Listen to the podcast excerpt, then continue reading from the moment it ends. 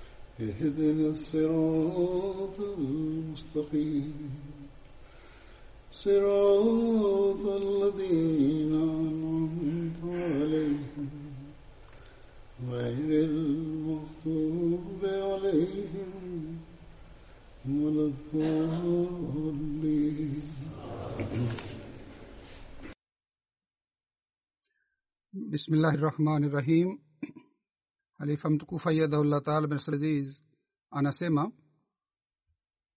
leo mimi nitaeleza kuhusu asi bin adi radiallahu taala anhu aliyeshiriki katika mapigano ya badr.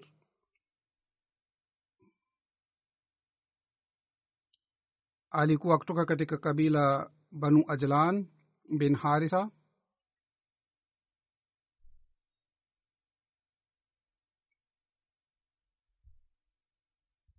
harat asim alikuwa kiongozi wa banu ajlan. Na lakabu yake ilikuwa abubakar na wengine wanasema lakabu yake ilikuwa abu abdullah na vile vile ilikuwa abu umar. Hadrat asim alikuwa sio mtu mrefu. Na urefu wake ilikuwa ya wastani na mtoto wake alikuwa anaitwa abulbarda na binti yake alikuwa sehla na aliolewa na harat abdurahman bin of na yeye alikuwa na watoto wanne watoto wa kiume watatu na binti alikuwa moja wakati mtume salallahu alih walih wa sallam alipokuwa anaelekea badri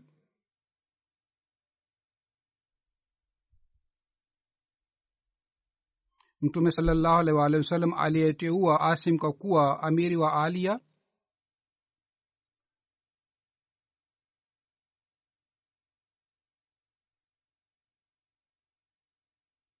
Katika riwaya imeelezwa kwamba harat asim aliambiwa na mtume saa salam arudi na awe amiri wa sehemu ya alia? Yeye ingawa alirudishwa nyuma lakini alihisabiwa pamoja na wale masahaba walioshiriki katika mapigano ya badri.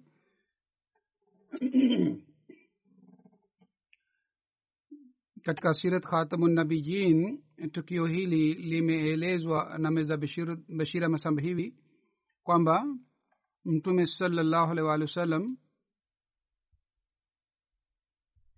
mtume saa alimteua abdullah bin ume maktum kwa kuwa amiri wa madina wakati mtume saa salam alipofika katika eneo la ruwaha ambayo ni kilomita thelathini na sita kutoka madina mtume salallahu alaihi waalihi wasallam akafikiria kwamba abdullah ni mtu kipofu na maadui wanaweza kushambulia madina. Kwa hiyo mtume salallahu alaihi waalihi wasallam akamteua abu lubaba kwa kuwa amiri wa madina na akamrudisha yeye arudi tena madina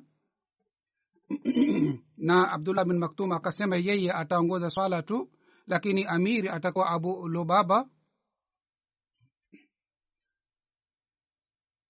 Na kwa ajili ya koba mtume salallahu alaihi waalihi wasallam alimteua asim bin adhi kwa kuwa amiri wa kule. Harat asim alishiriki katika mapigano yote pamoja na mtume salallahu wa wasallam ikiwemo badr na uhud na harat asim katika hijiria thelathini na tisa wakati wa harat muawia alifariki katika madina na wakati alipofariki umri wake ulikuwa miaka mia moja na kumi na tano na wengine wanasema umri wake ulikuwa miaka mia moja na ishirini. Wakati asim alipokuwa karibu kuaga dunia yeye akaanza kuulia na watu wakaanza kulia. Yeye akasema kwamba msilie mimi nimeshaishi duniani miaka mingi sana kwa hiyo nyinyi hamtakiwi mulie. Mtume salallahu alaihi wakati alipowaambia maswaba wajiandae kwa ajili ya mapigano ya tabuk wakati ule mtume saa salam aliwakumbusha matajiri kwamba watoe fedha na kila moja wakati ule sawa na uwezo wake alisaidia. Wakati ule hata abubakar akaleta vifaa vyote vya nyumbani kwake. Mtume salallahu walih akamuuliza hazrat abubakar radiallah taala anu kwamba je umeacha kitu chochote kwa ajili ya familia yako? Hazrat abubakar akasema mimi kwa ajili ya familia yangu nimeacha mwenyezi mungu na mtume muhammad saa salam harat umar akaleta nusu ya mali ya nyumbani nyumba yake mtume saa salam akamuuliza harat umar je umeacha kitu chochote kwa ajili ya familia yako? Harat umar akasema ndiyo nusu nimeacha kwa ajili ya familia. Wakati yule harat abdurahman akatoa okia mia moja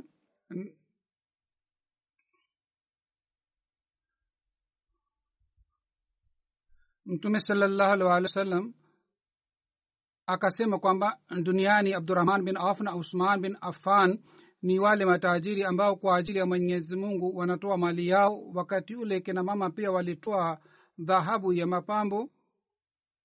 Wakati ule hadrat asim alitoa tende wask wask sabini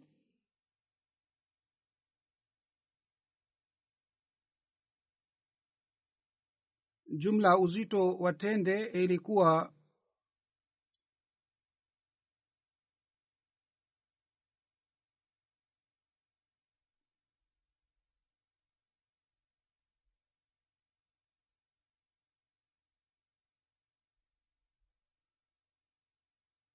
uzito wa tende ilikuwa kubwa sana na wakati huo harat asim alijitolea harat asim bin adi alikuwa miongoni mwa wale masahaba ambao waliambiwa na mtume salallahu alih wasallam wabomoe msikiti wa zerar. Maelezo yake yanapatikana hivi. Harat ibni abbas anasimulia banu amr bin auf walijenga msikiti wa koba na wakatuma ujumbe kwamba mtume salallahu alih wasallam aje kwa ajili ya ufunguzi na aswali swala ndani yake wakati banu of walipoona msikiti ule wa koba wakasema sisi pia tutajenga misikiti kama banu omar wamejenga.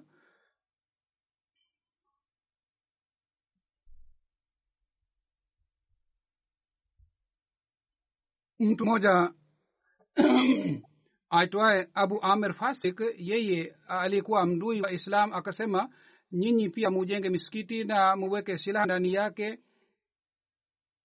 na yeye akasema mimi namwendea kasar na kutoka kule mimi nitaleta wanajeshi kisha tuta tutawashambulia muhammad na wafuasi wake na tutawafukuza katika madina. Wakati ujenzi wa misikiti ulipokamilika watu wa banu amr wakaja wakamjia mtume salallahu walih wasallam wakasema kwamba susi tumejenga misikiti huu kwa ajili ya wagonjwa na walemavu ili waweze kusali kule pale na wakamwomba mtume salallahu walih wasallam aje kwa ajili ya kuongoza swala kwa ajili ya funguzi wa msikiti.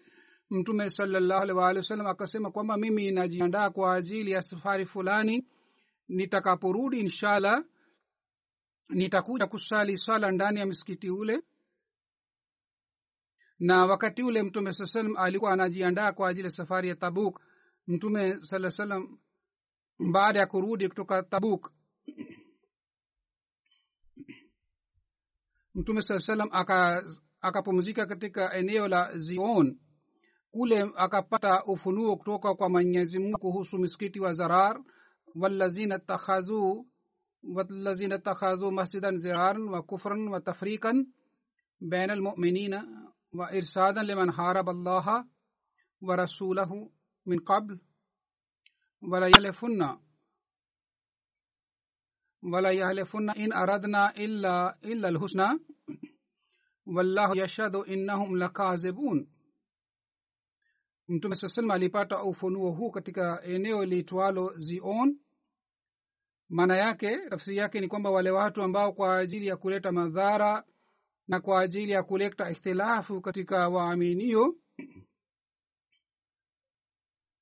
na kwa ajili ya kumpatia makao makuu yule mtu ambaye ni madai ma, mdui wa mwenyezi mungu wamejenga misikiti. Hawa watu watasema tumejenga misikiti kwa ajili ya kheri na sisi tunataka kheri kwa ajili ya watu wote. Wakati mtume saa salam alipopata ufunuo akamwita malik bin adhina maan na akawaambia wabumue msikiti huu na katika riwaya ingine imeelezwa kwamba malik na washi na sueb hawa watatu waliteuliwa kwa ajili ya kubomoa msikiti ule. Katika shara zarkani imeandikwa kwamba huenda mtume salllahualhi wasallam aliwatuma wawili kwanza kisha baadaye aliwatuma wanne kwa ajili ya kuwasaidia wale wawili. Mtume saa salam akawaamuru waende upande wa msikiti wa ziraa na wabomoe na wachome msikiti ule hawa wote hawa wote wakafika katika kabila la, la banu salem ilikuwa kabila la malik bin dushim. Malik bin dushim akamwambia maan kwamba nipatie nafasi kidogo mpaka nichukue moto huko nyumbani. Kwa hiyo yeye akaleta moto kutoka nyumbani kwake. Kisha wakafika wakati wa maghrib na isha na wakachoma msikiti na wakabomoa msikiti ule sawa na amri ya mtume salallahu alih walih wasallam hazur anasema nimeshawahi kueleza tukio hili wakati nilipoeleza kuhusu malik bin dosham kwa vyovyote wakati ule. Wale waliojenga msikiti ule wale watu walikuwepo pale wakati msikiti ule ulipobomolewa lakini msikiti ulipochoma wakakimbia.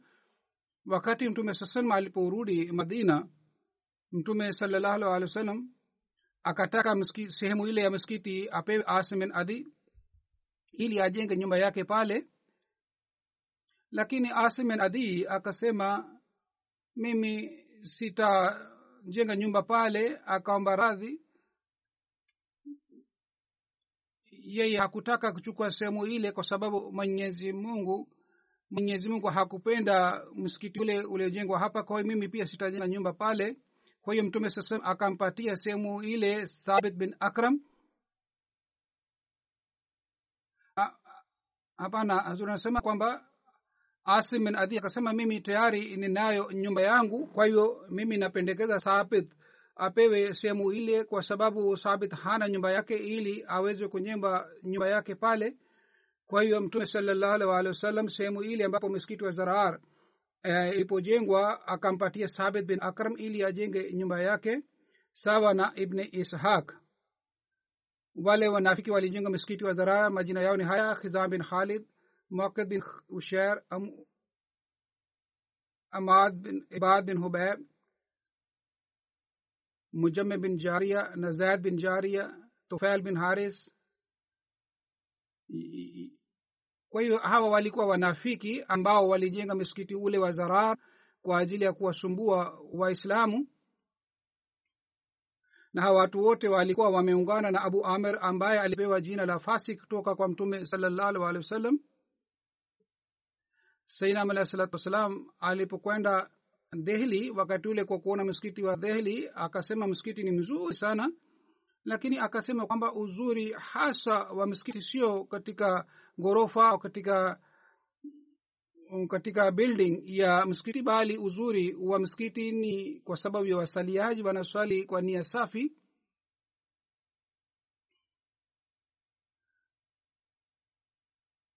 mtume salallahu alaihi waalihi wasallam alijenga msikiti mdogo na msikiti ule ulijengwa na majani na udongo hata maji ya mvua yalikuwa yanaingia ndani lakini ule msikiti ulikuwa mbora. Kwa hivyo uzuri wa msikiti ni kwa sababu ya wasaliaji. Sainam alah salam anasema zaidi kwamba wakati wa mtume saa salam wa wanafiki walijenga msikiti lakini msikiti ule ulibomolewa na msikiti ule ulikuwa unaitwa masjid zarar yani msikiti wa kuleta madhara na msikiti ule ulichomwa lakini kuhusu misikiti mwenyezi mungu anasema kwamba misikiti inatakiwa ijengwe juu ya msingi ya uchamungu hazur anasema kwamba huu ndio ni uhakika wa ujenzi wa misikiti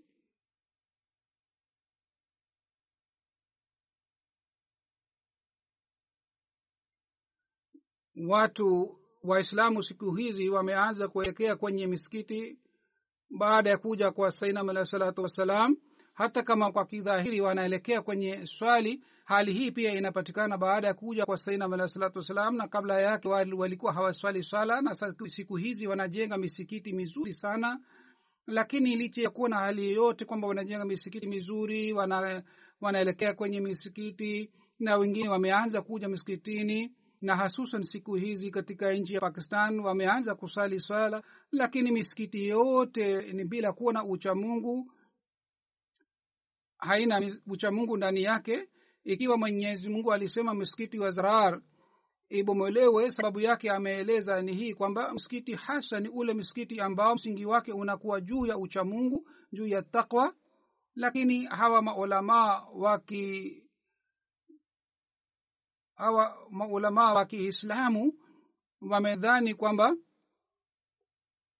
kumpinga sainam alahi salatu wassalam au kumtukana sainam alahi salatu wassalam na kutumia maneno machafu dhidi ya sinam alahi salatu wassalam na kuitukana jumuya ahmadia ndiyo ni uchamungu tena sio uh, hii tu bali wana, matukio ya aina hii yanaendelea kupatikana kwamba kwa sababu ya ikhtilafu ya makundi hawa wanaendelea kugombana na wanaendelea kutukana na wanaendelea kuhitilafiana na ma, ma, hata wanaendelea wanaanza kugombana huko msikitini na matukio haya yanapatikana siku hadi siku mambo haya yote yanathibitisha kwamba hawa hawana uchamungu uchamungu hawana takwa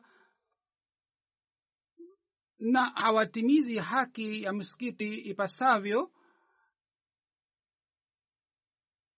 amali kwa kuona amali za hawa waislamu tunatakiwa tu, tu, tu tujirekebishe na tunatakiwa misikiti yetu iwe juu ya uchamungu na kwa kutegemea na kwa kuzingatia uchamungu tuje misikitini na tuimarishe misikiti yetu kwa nia ya uchamungu ikiwa tutakapokuwa na nia hii na hali hii basi tutaendelea kupata fadhila za mwenyezi mungu.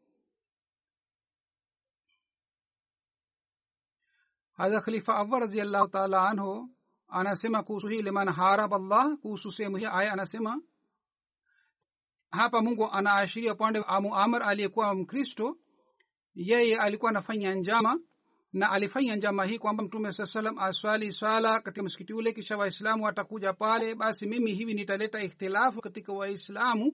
Huyu abu amer alikuwa ame ametunga ruya fulani na ndoto fulani na akasema mimi nimeona mtume muhammad salllahu alaihi waalihi wasallam ame atafukuzwa na watu na atakapokufa atakuwa peke yake hatakuwa na msaidizi yeyote. Mtume salllahu alaihi waalihi wasallam kwa kusikia ndoto yake alisema ndio ndoto yake ni sahihi kabisa. Ndoto yake ni sahihi kwa sababu yeye mwenyewe amejiona katika ndoto yake hakuniona mimi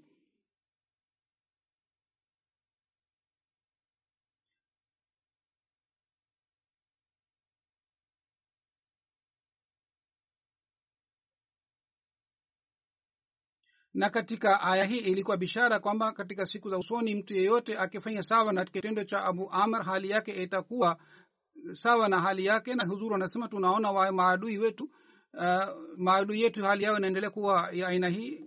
Na sahaba wa pili ni amar bin auf.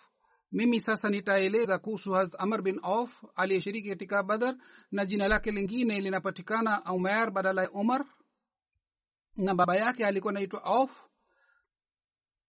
Lakabu yake ilikuwa abu omar. Alizaliwa katika mji wa makka. Na sawa na ibne saad alikuwa kutoka yemen sio mwenyeji wa makka.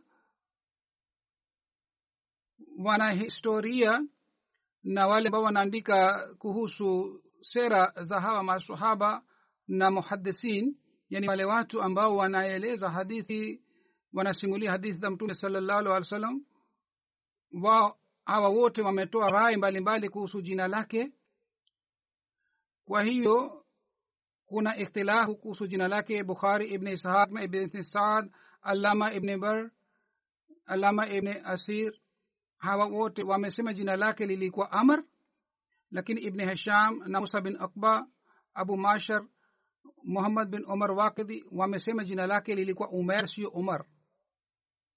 Alama badruddin ani hadrat alama hajar askalani pia hawa pia wameandika tafsiri ya bukhari hawa wote wanasema kwamba amar bin of na umer bin of alikuwa mtu mmoja sio watu wawili yani mtu mmoja alikuwa na majina haya mawili omar na umer sawa na imam bukhari amar umar bin of ansari alikuwa kutoka katika banu amir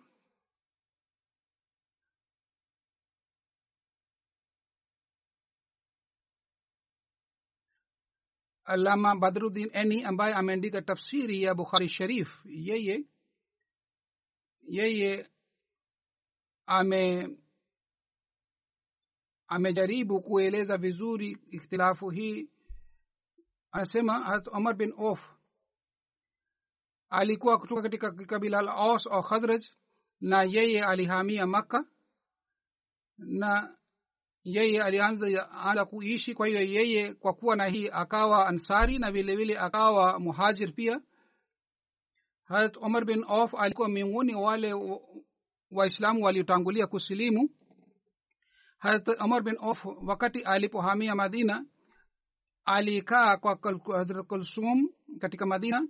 Harat omar bin of alishiriki katika badar ohod khandak na vilevile vile katika mapigano yote alipata bahati ya kushiriki pamoja na mtume muhammad salllahu alih waalihi wasallam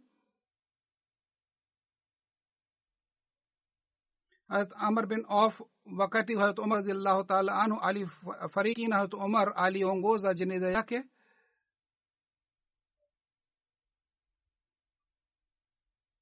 Na sahaba watatu ni harat maan bin adi ambaye kuhusu yeye nitaeleza leo maan alikuwa ndugu wa harat asim bin adi. Maan pamoja na masahaba sabini alishiriki katika beti akba maan kabla ya kusilimu alikuwa anajua kuandika katika lugha ya kiarabu na wakati ule waandishi walikuwa wachache sana na yeye alikuwa anajua kuandika hazman alishiriki katika badar ohod khandak na vilevile katika vita yote pamoja na mtume muhammad salllahu alih waalihi wasallam.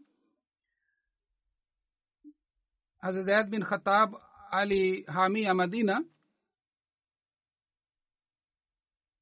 Mtume salllahu alih waalihi wasallam alifanya ndugu katika maan bin adi na hadrat zaid bin khatab harat umar anasimulia wakati mtume salllahu alih walih wasallam alipofariki mimi nilimwambia harat abubakar kwamba tuende pamoja nasi kwa ansar kwa tukaenda na tukakuta watu wawili ambao walishiriki katika badri. Nikamwambia urwa bin zubair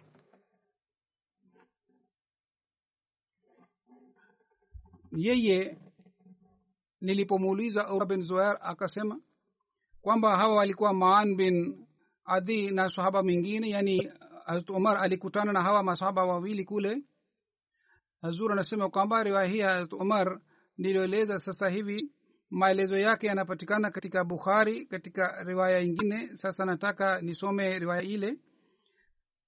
Hazrat ibni abbas anasimulia mimi nilikuwa nikiwasomesha qurani tukufu muhajirin. Na miongoni mwa hawa alikuwa abdurahman bin auf pia siku moja nilikuwa katika nyumba yake iliyopo katika mena na tukio hili lilitokea wakati umar alipofanya haji yake ya mwisho. Abdurahman aliponijia yani abdurahman bin mauf aliponijia yeye akasema lao wewe pia unge ungemwona yule mtu ambaye alimjia amirulmuminina na akasema ewe amirulmuminina je umejua kuhusu amri fulani? Anayesema kwamba ikiwa umar anawaga dunia mimi nitafanya bayati ya mtu fulani. Je umepata hali ya umru, mtu ambaye anasema maneno haya kwamba umar akiaga dunia mimi nitafanya bayati ya mtu fulani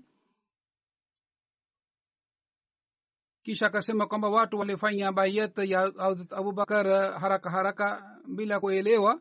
Yaani yeye hakusema hii tu kwamba yeye atafanya bayet ya mtu fulani bali akasema kwamba bayet abubakar pia ilikuwa sio sahihi. Watu kwa haraka haraka walifanya bayet yake. Kwa hiyo yeye ali, alisema maneno haya kwa kusikia maneno yake hazrat omar akahuzunika sana na akasema ikiwa mungu akipenda leo jioni mimi nitawahutubia watu na mimi nitawaonya wale watu na nitawakumbusha watu was, wasidanganywe na hawa watu na mimi nikamwambia umar kwamba tafadhali usifanye hivi kwa sababu wakati wahaji watu wengine pia wanakuwepo na wengine ambao ni wabaya pia wanakuja pale utakapokuja utakaposimama kutoa hutuba hawa watu wabaya watakuja karibu nawe.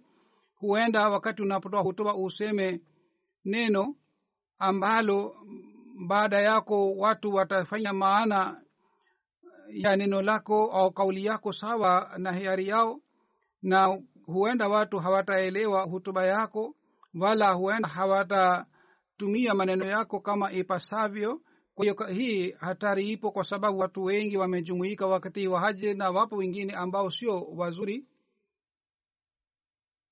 Kwa hiyo yeye akamshauri umar kwamba usubiri mpaka urudi madina. Tutakaporudi madina wakati ule unaweza kutoa hutuba. Kule katika madina tutawakusanya watu wazuri na kule unaweza kuwahutubia watu. Na mimi nikamwambia kwamba watu wataalamu wenye akili wataelewa hutuba yako na wata watafuata kama ipasavyo. Hazrat umar akakubali akasema sawa tutafanya hivi. Na akasema inshallah mimi nita nitakaporudi madina na nikitoa hutuba mimi nitaeleza jambo hili ambalo nataka kulieleza. Ibni abbas anasema kwamba tuliporudi madina ilipokuwa siku ya ijumaa wakati jua lilipo lilipozama nikamkuta said amekaa karibu na membari mimi pia nikakaa karibu naye na mimi nilikuwa karibu naye sana.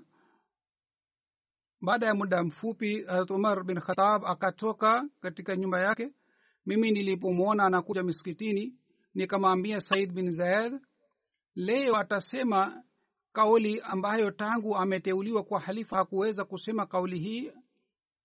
Yule said akashangaa kukusikia neno langu. Yeye akasema mimi sitegemei kwamba atasema kauli ambayo hajawahi kusema katika maisha yake. Kwa hiyo omar akakaa katika membari wakati mwazini alipomaliza adhana yake omar akasimama na akamtukuza mwenyezi mungu kisha akasema amma baad mimi nataka kuambieni kitu ambacho ilipangwa lazima niseme kitu hiki.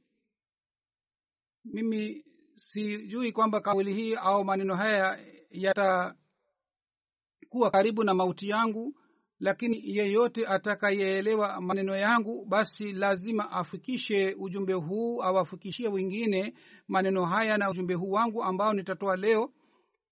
Na yule ambaye anaona kwamba yeye hakuelewa kauli yangu na maneno yangu basi mimi siwaruhusu kwamba museme uongo kwa kutaja jina langu. Kisha uh, tomar akasema mwenyezi mungu alimtuma mtume muhammad salllahu alih waalihi wasallam kisha akaeleza amri za qurani tukufu akaeleza mafundisho ya qurani tukufu kwa urefu sana. Kisha umar akasema sikilizeni. Mtume salllahu alih waalihi wasallam alisema umsinisifu kupita kiasi kama isa bin mariam alisifiwa kupita kiasi mtume salallahu alih wa sallam alisema kuhusu mimi museme kwamba huyu ni mtumishi wa mwenyezi mungu na ni mtume wa mwenyezi mungu. Kisha umar umar akasema mimi nimepata taarifa hii kwamba miongoni mwenu kuna mtu mmoja ambaye ambaye anasema kwamba uhalifu wa abubakar ulikuwa sio sahihi. Wallahi ikiwa umar anafariki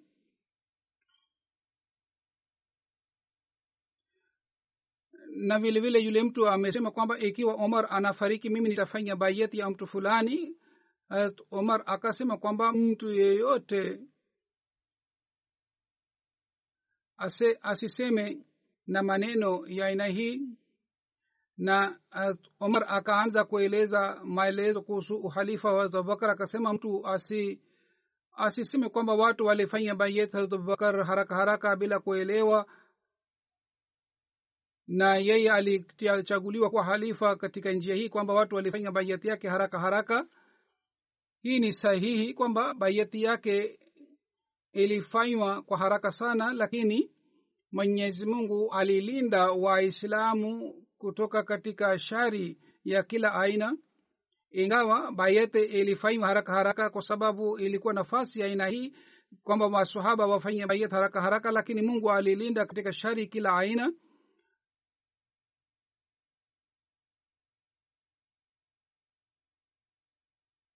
lakini wakati ule kulikuwa hakuna mtu mwingine ambaye alikuwa anafanana hazrat abubakar radiallahu taala anhu ili angechaguliwa kuwa halifa kisha hazrat umar akaeleza maelezo mengine kuhusu halifa wa hazrat abubakar radiallahu taala anhu.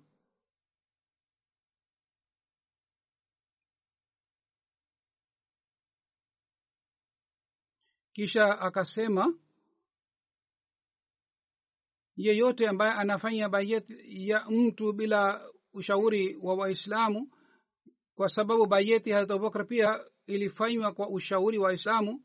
Na kumbukeni yeyote ambaye anafanya bayeti ya mtu bila ushauri wa waislamu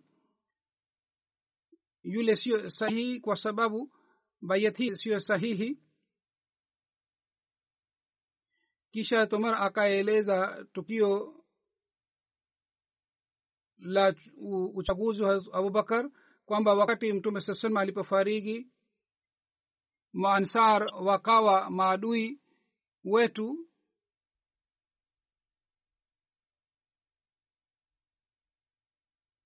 Banu saada na wengine walijumuika pamoja na wahamiaji muhajirin walimjia abubakar radiallahu taala anhu na wakasema kwamba twende tukawaendee ndugu zetu maansar na tuwaambie kuhusu hali halisi na tuwaambie kuhusu mazungumzo ya watu. Tulipofika karibu na hawa wa, maansar tulikutana na watu wawili ambao ni watu wema ni watu wacha mungu.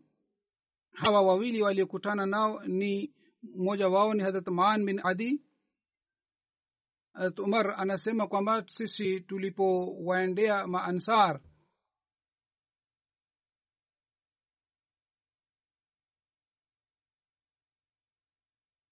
hawa wawili walituambia kuhusu ansar na wakasema enyi jumuiya ya muhajirin mnataka kwenda wapi? Sisi tukasema tunaenda kukutana na ndugu zetu maansar wote wawili ambao walikutana na harat umar moja wao alikuwa adi akasema kwamba tafadhali msiende kule msiende kule. Yoyote mnayotaka kushauri basi mshauri nyinyi wenyewe msiwaendee maansar. Lakini sisi tukasema wallahi lazima tutawaendea. Kwa hiyo kwa kusema maneno haya tukawaelekea tuka na tukafika katika kabila la banu saada kule hazrat umar na hazrat abubakar walijadili na maanswar kwa muda mrefu sana. Na mazungumzo haya yalikuwa kuhusu uchaguzi wa uhalifa. Maelezo yake ni ndefu sana. Hazmuslemaud raziallah taala anhu ameeleza maelezo haya. Mimi nataka nieleze maelezo haya yaliyoelezwa na hazrat muslemaud banu saida walikuwepo pale uh, na hazrat muslemaud anasema wakati wa kifo cha mtume muhammad saa salam maswaba waligawanyika katika makundi matatu. Kundi moja likasema kwamba baada ya kufariki kwa mtume saa salam tunatakiwa tuwe na mtu ambaye ataimarisha mafundisho ya islam lakini ahali na familia mtume muhammad sallallahu salam inaweza kuelewa vizuri mambo haya yote. Kwa hiyo kutoka katika familia mtume anatakiwa ateuliwe mtu mmoja kutoka katika familia yake ateuliwe mtu mmoja ili aweze kutukumbusha kuhusu mafundisho na mtu mwingine yeyote asichaguliwe. Lakini kundi lingine lilikuwa linasema kwamba ikiwa ikiwa mtu mwingine ghairi ya familia ya mtume saa salam anachaguliwa basi watu hawatamtii na yeye hatasikilizwa. Kwa hiyo tunatakiwa tuchague mtu kutoka katika familia ya mtume salallahu alih waalihi wa sallam. Ikiwa sisi wakasema ikiwa sisi tunachagua halifa katika familia ya mtume saa salam watu wamezoea kutii familia hii. Kwa hiyo wata watatii familia hii kwa urahisi kama watu wanakuwa wanazoea kutii mfalme yeye anapofariki mtoto wake anakuwa kiongozi. Baada yake watu wanaanza kumtii yule mtoto wake kwa sababu wanakuwa wamezoea. Lakini kundi lingine lilikuwa na maoni tofauti. Lile kundi likasema kwamba hakuna sharti kwamba lazima halifa achaguliwe kutoka katika familia ya mtume saa salam bali muhimu ni kwamba mtu ambaye anastahili achaguliwe kuwa halifa yeye achaguliwe kisha kundi hili pia liligawanyika katika makundi mawili. Hao wote makundi haya yote yaliwafiki kwamba lazima tuwe na kiongozi halifa baada ya mtume salallahu alih wasallam lakini wakawa na ikhtilaf kwamba huyu awe kutoka katika kundi gani kutoka katika watu gani. Kundi moja lilikuwa linasema kwamba wale watu ambao wamepata malezi wao wanastahili yani muhajirin kisha kuresh miongoni wa hawa achaguliwe halifa na kundi lingine likasema kwamba kwa sababu mtume salallahu alaihi waalihi wasallam amefariki katika mji wa madina na katika madina maansar wanao nguvu kwa hiyo wao wanaweza kuendesha nidhamu vizuri, vizuri kwa hiyo halifa achaguliwe katika maansar. Kwa hiyo maansar na muhajirini wakaanza kuhitilafiana na itilafu ikapatikana juu ya madha hii maansar wanasema kwa sababu mtume salallahu alih wasallam aliishi pamoja nasi hapa na tulikuwa na nidhamu nzuri na kule maka kulikuwa hakuna nidhamu kwa hiyo tunaelewa vizuri nidhamu tunaweza kuendesha vizuri. Kwa hiyo sisi tunastahili tuchaguliwe kuwa halifa lakini muhajirin na vile vile wale walikuwa wanatoa hoja ingine kwamba hii ni eneo letu watu wanatusikiliza wanatutii kwa hiyo halifa anatakiwa awe miongoni mwetu na halifa hatakiwi awe kutoka katika muhajirin. Lakini dhidi ya maneno haya muhajirin walikuwa wanasema kwamba mtume salallahu alaihi wasallam aliishi pamoja nasi kwa muda mrefu sisi tulikaa pamoja naye kwa muda mrefu kwa miaka mingi sana. Kwa hiyo sisi tunaelewa vizuri dini na jinsi sisi tunayoelewa mafundisho ya dini tukufu ya islam answar hawawezi kuelewa ikhtilafu hii ilikuwa inajadiliwa pale watu walikuwa na wanatoa mauni na walikuwa hawajaafiki juu ya jambo lolote. Na kundi lingine lililokuwa linaafiki na mansar wakajumuika katika nyumba ya banu saida. Na wengine wakaafiki kwamba saad achaguliwe kuwa halifa kwa hiyo maansar wakasema kwamba nchi hii ni nchi yetu ardhi hii shamba hii ni yetu na faida ya islam ni katika hii kwamba halifa achaguliwe kutoka maansar. Na wakasema kwamba saad bin obada ni mtu ambaye anatakiwa achaguliwe kuwa halifa. Yeye ndiye ni mtu mbora kwa halifa. Na walikuwa wanajadili kwamba ikiwa muhajirini wanakataa sasa itakuwaje na wakikataa wakasema akikataa tutasema kwamba amiri moja atakuwa miongoni mwetu na amiri moja itakuwa miongoni mwenu. Hadha saad bin obadha ambaye alikuwa mtu mwenye hekima sana akasema kwamba basi huu ni udhaifu wa kwanza. Ikiwa mnataka kuniteua mimi basi itakuwa dhaifu inatakiwa amir awe mmoja ikiwa mnasema kwamba mmoja amir awe miongoni mwetu na mwingine awe miongoni mwao basi hivi ikhtilafu itapatikana katika islam. Wakati muhajirin walipopata taarifa ya ushauri huu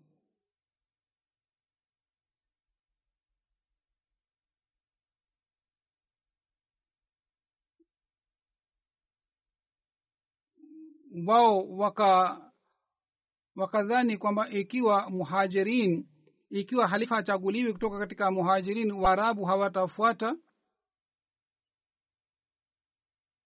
Na madina ilikuwa mji mdogo na wakaona kwamba makka ni sehemu ambayo inaheshimiwa sana. Ikiwa wakawa na maoni haya kwamba ikiwa mtu anachaguliwa kutoka katika ansar basi waarabu hawatamfuata na shida kubwa itapatikana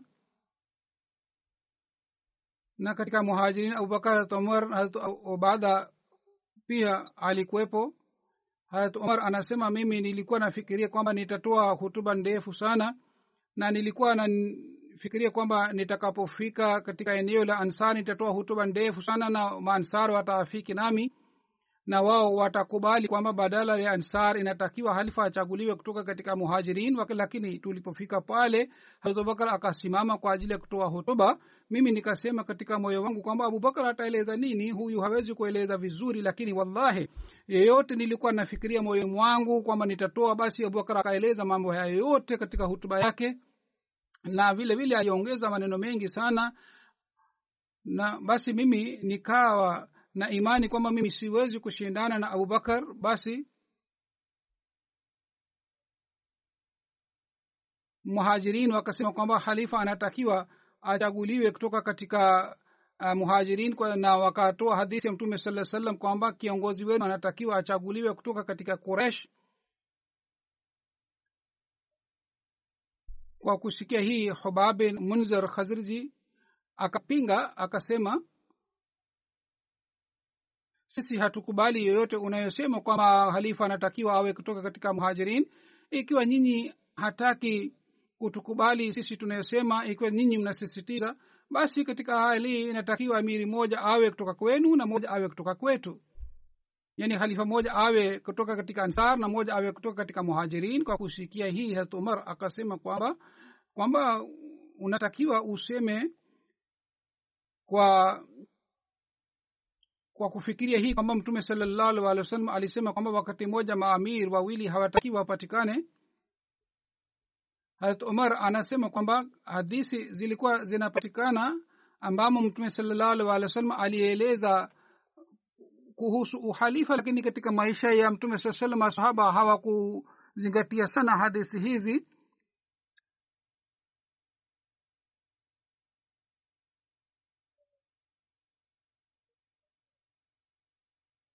Harat umar akasema kwamba maoni yangu haya kwamba amiri moja awe kutoka kwenu na moja awe kutoka kwetu haingia akilini hata kidogo. Kisha anaeleza namna gani hazrat abubakar alichaguliwa. Anasema baada ya mjadala hat abu ubaida akasimama na akasema kwamba nyinyi maansar ni taifa la kwanza lililompokea mtume salallahu alehi wa sallam nje ya makka baada ya kufariki kwa mtume salallahu alehi wa sallam siwe watu wa kwanza ambao wamebadilisha kauli ya mtume salallahu alehi wa sallam maneno haya yalileta athari juu ya ansar kiasi hiki kwamba saba moja akasimama na akawaambia watu wake kwamba huyu anasema kweli hawa watu ni kweli. Sisi huduma tuliyotoa kwa ajili ya mtume salallahu alih wa wasallam ikiwa tulimsaidia mtume salallahu alih wasallam hakumsaidia kwa ajili ya dunia wala hatukumsaidia ili tupate utawala baada yake bali tulimsaidia kwa ajili ya mwenyezi mungu. Kwa hiyo hapa hakuna haki ya haki yetu na haki yao bali swali ni kuhusu islam na kuhusu mafundisho ya islam. Kwa hivyo sawa na hali kutoka katika muhajirin halifa anatakiwa achaguliwe kwa sababu hawa walikaa pamoja na mtume saa salam kwa muda mrefu sana. Kwa hiyo watu waliendelea kujadili juu ya mada hii lakini hatimaye baada ya takriban saa moja watu wote wakaafiki kwamba katika muhajirin halifa anatakiwa achaguliwe. Kwa hiyo watu majina ya abubakar abubakar akasema kwamba kuna harat umar au harat abu ubaidha mnaweza kuchagua halifa miongoni hawa wawili lakini hawa wote wa, wawili wakakataa na wakasema kwamba yule ambaye wakati mtume saa salam alikuwa ana alikuwa mgonjwa wakati ule alimteu kuwa imamu sisi tutafanya bayati yake yani sisi tutafanya bayati harat abubakar radiallahu taala anhu hazrat abubakar alipendekeza jina la harat umar na harat abu obada kwa ajili ya halifa harat umar kwa kusikia pendekezo hili akasema anasema kwamba harat abubakar alitoa hutuba nzuri sana lakini aliposema alipopendekeza jina langu kwa ajili ya halifa mimi sikupendelea uh, pendekezo lake kwamba yeye kwa nini amependekeza jina langu jina la abu, abu ubadha anasema walahi wakati abubakar alipopendekeza jina langu wakati ule hata kama mimi ningekatwa shingo langu ingekuwa rahisi kwangu kuliko kuchaguliwa kuwa halifa. Mimi nilikuwa napendelea kwamba nikatwe shingo uh, kuliko kuwa kiongozi wa taifa ambamo hazrat abubakar radiallahu taala anhu anapatikana yaani yeye ni mbora zaidi kuliko mimi?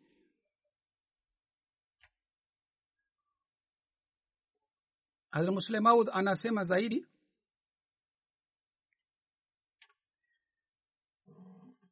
Mansar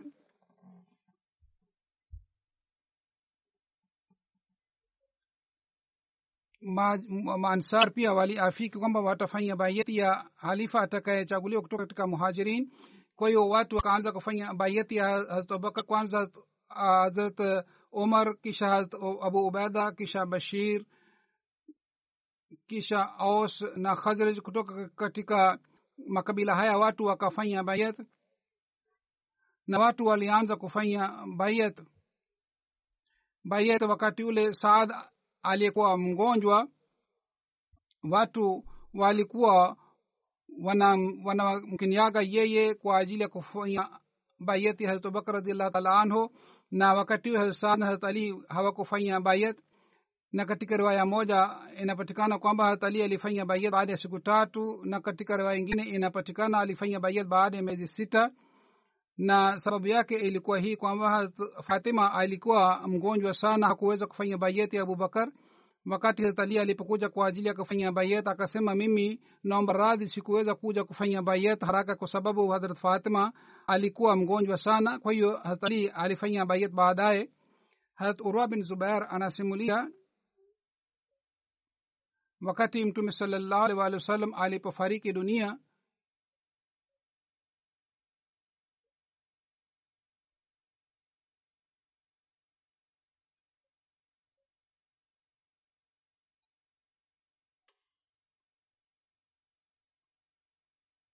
hadrat man akasema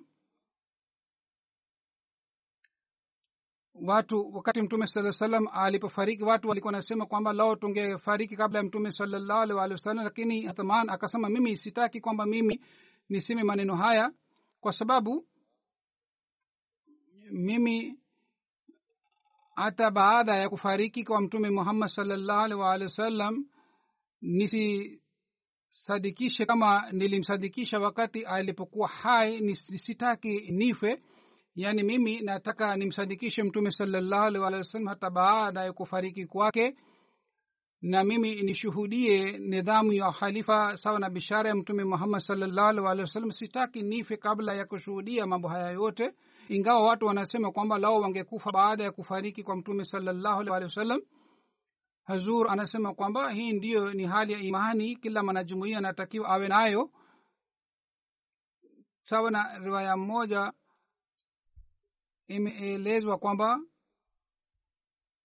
hadrat man bin adi pamoja na khalid bin walid alienda kwa ajili ya kupigana na wanafiki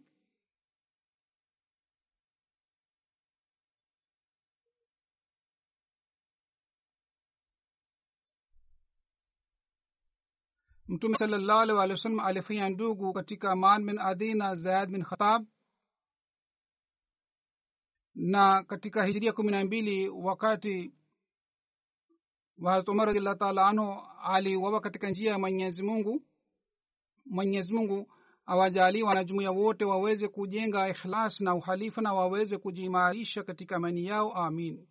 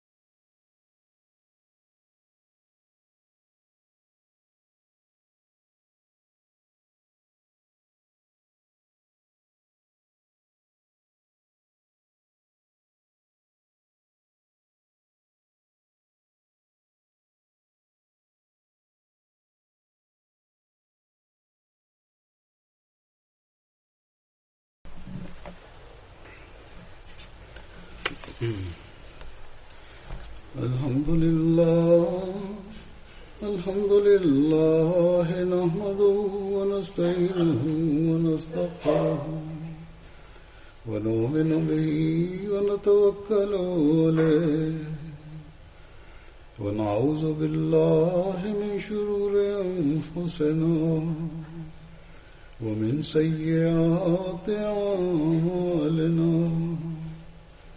من يهده الله فلا مضل له. ومن يضلل فلا هادي له. ونشهد أن لا إله إلا الله. ونشهد أن محمدا عبده ورسوله. عباد الله رحمكم الله. إن الله يأمر بالعدل واللسان وإيتاء ذي القربى وينهى عن الفحشاء والمنكر والبغي يعظكم لعلكم تذكرون اذكروا الله يذكركم وادعوه يستجب لكم ولذكر الله أكبر.